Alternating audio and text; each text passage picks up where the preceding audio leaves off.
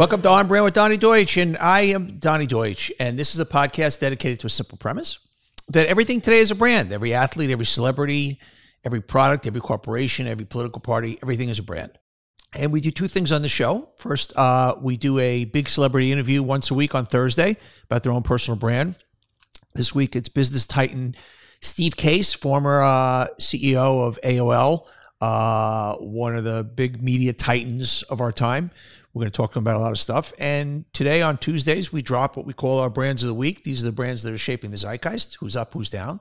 Let's get right to it.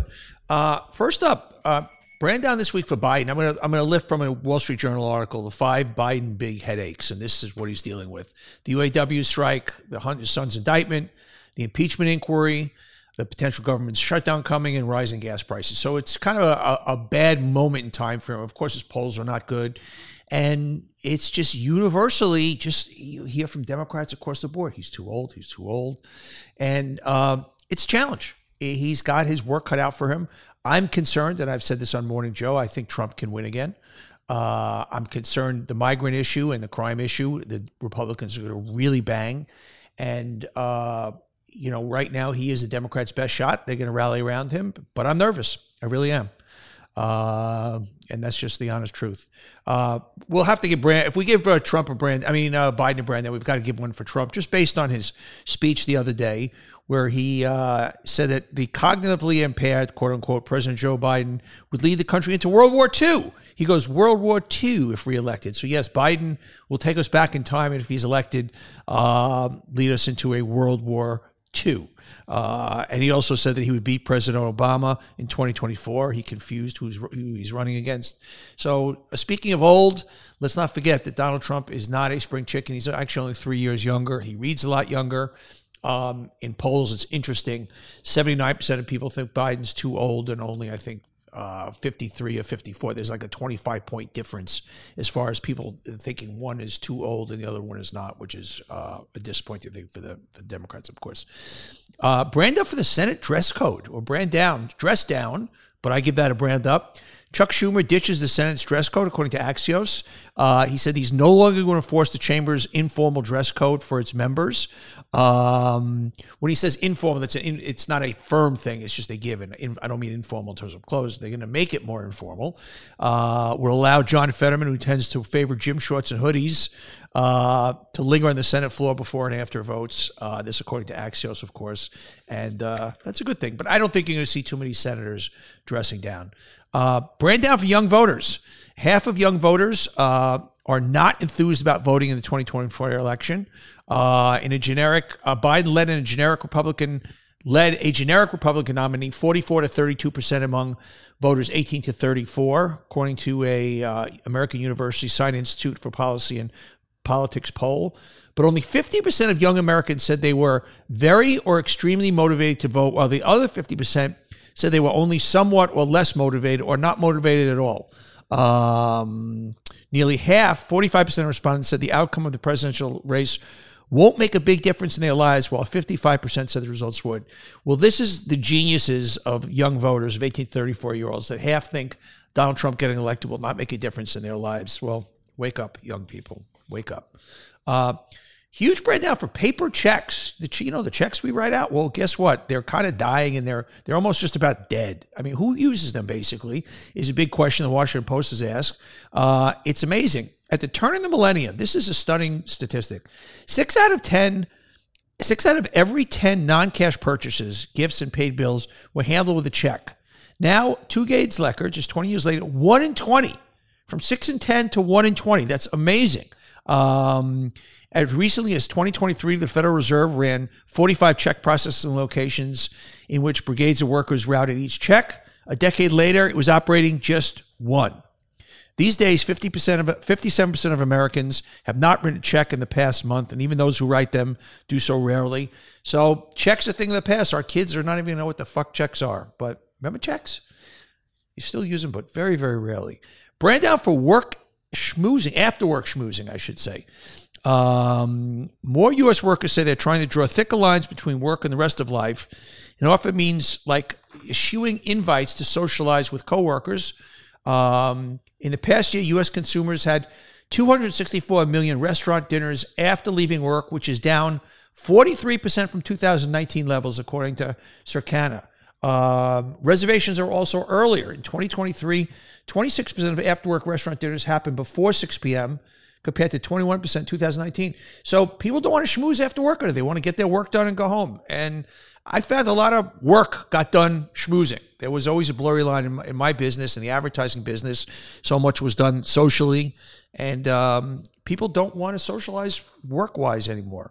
Uh, here's brand up for remote work boom towns. These are the boom towns that are really the kind of like setting the table for remote work, which I've talked many times on the show.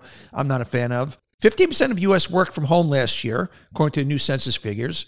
And the big metro areas that are the biggest kind of work from home areas. Boulder, Colorado had the highest share of remote workers of any metro area last year, 32%. Denver wasn't far behind, and San Francisco and San Jose were both in the top 10. The other main rival for tech jobs, Austin, was even higher. Just 25% of the workforce in DC is remote, the sixth highest rate of any city and higher than any state. So, very interesting.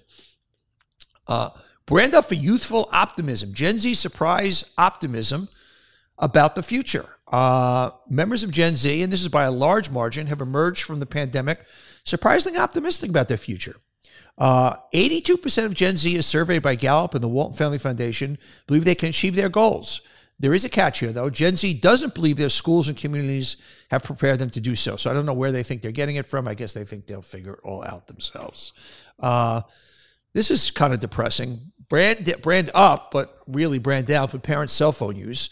The average study spend the average parent spends more time on their devices than they do with their kids. According to a new research, three out of five American parents admit they spend more time on their electronic devices than their kids do. This is a little deceiving, though, particularly if you have kids in school, because the amount of waking hours you have your phone versus the amount of waking hours you're actually with your kids. But they spend four hours they spend less than four hours of meaningful activities with their kids, according to the survey of 2,000 U.S. parents. I don't know, four hours of quality time with your kids a day? That seems like a lot to me. So I don't know. What do I know? Uh, I'm doing the best I can with my kids.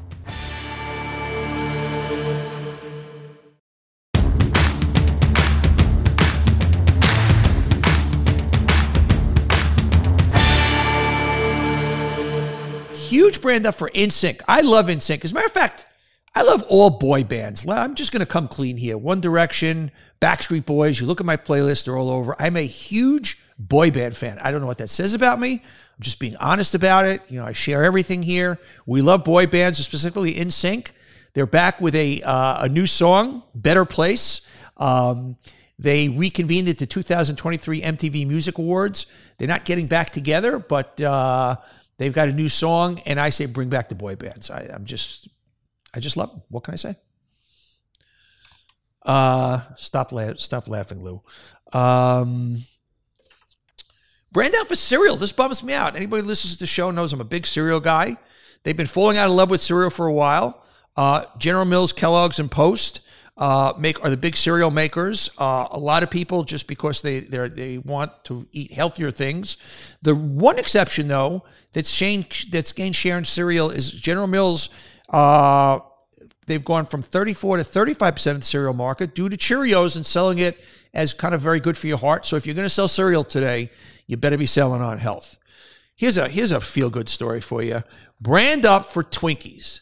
Twinkies are back. Twinkies, the company that made Twinkies, Hostess Brands, went bankrupt a number of years ago. They were bought out by private equity for uh, the private equity firm paid $400 million. And now they just sold Twinkies to J.M. Smucker and Company, Smucker and Company for $4.6 billion. They made 10x on their money.